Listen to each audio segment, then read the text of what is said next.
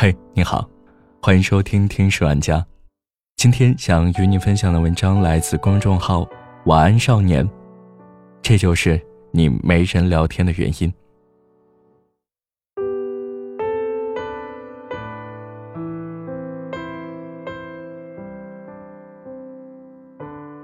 不知道你们会不会有这种感觉，有的时候突然好想一个人，想要立刻马上见到他，想要就这一秒发消息给对方问，嘿，最近怎么样？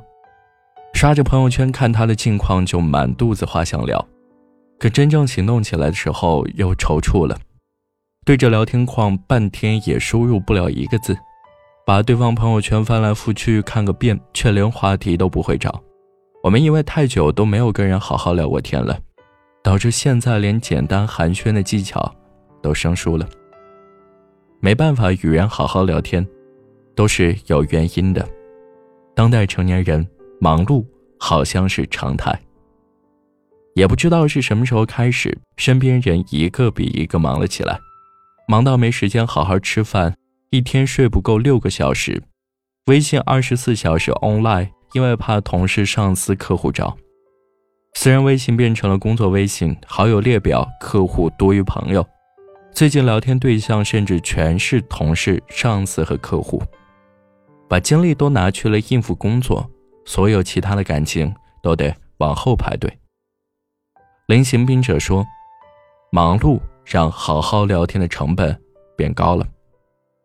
平时在微信朋友之间有一搭没一搭的聊上一两句很简单，但那种1个小时不间断的聊天的情况，在我这个年纪似乎只有和现实生活中的朋友在聚餐的时候才会发生了。但现在你说真的能聚在一起的人又有多少？双方都需要凑出时间出来，有陪老婆的，有要接孩子下补习班的，想好好聊天也是要考虑时间成本的。韵云说，现在与闺蜜聊天都聊出默契了，有的时候彼此聊到一半就消失，都习惯了对方去忙工作了，但这样的状态经常会出现消息忘了回，或者是以为自己回了信息但其实没回的情况。只有聊天记录，记录着我们曾经聊过。而除了忙碌，还有一种没办法好好聊天，是因为实在不知道聊什么。第一句话应该怎么说来着？是说嗨，还是在吗？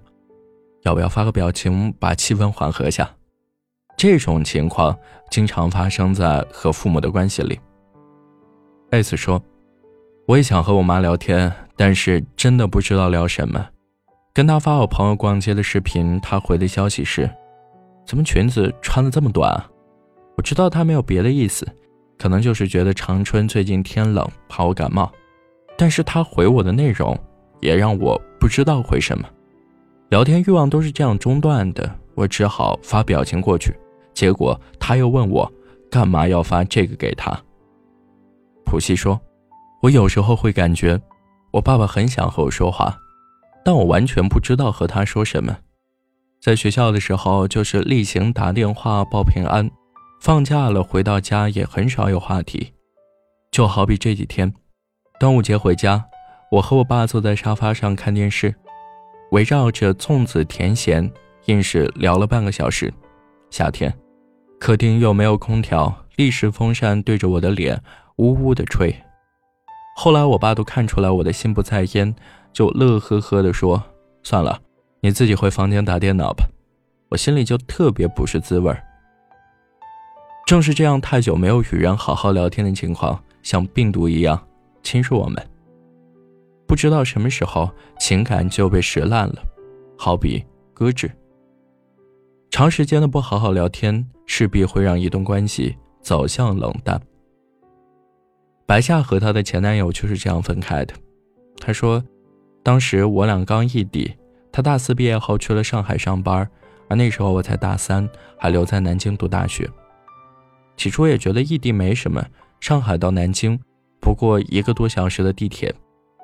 但慢慢的我发现，异地让我们很难做到好好聊天了，没办法随时分享每天发生的事。他应酬喝酒，我没办法陪在他身边。南京下雨了，我教室里没伞，他也没办法撑着伞再接我回宿舍了。就算不开心的时候发了一个大笑的表情给他，他也会以为我是开心的。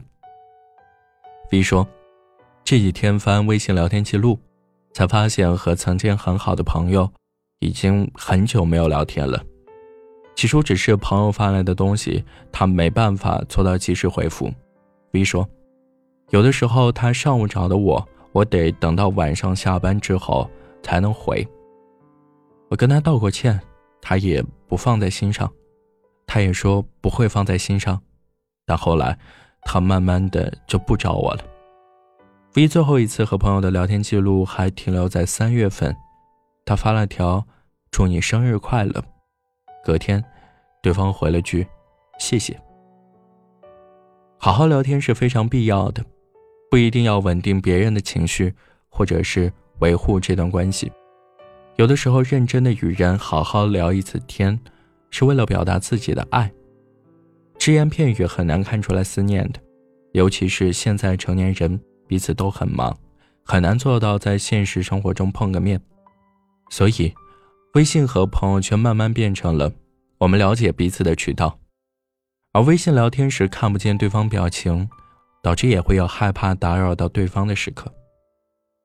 但道理更多的是感情是相互的，你渴望好好聊天的对象，还一定也是深爱着你的。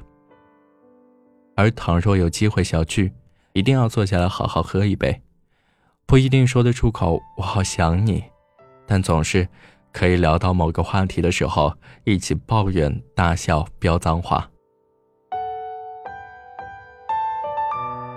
好了，这就是今天的节目，感谢你的收听，我们下期再见。开始我不需要也不重要，做一个傻子多么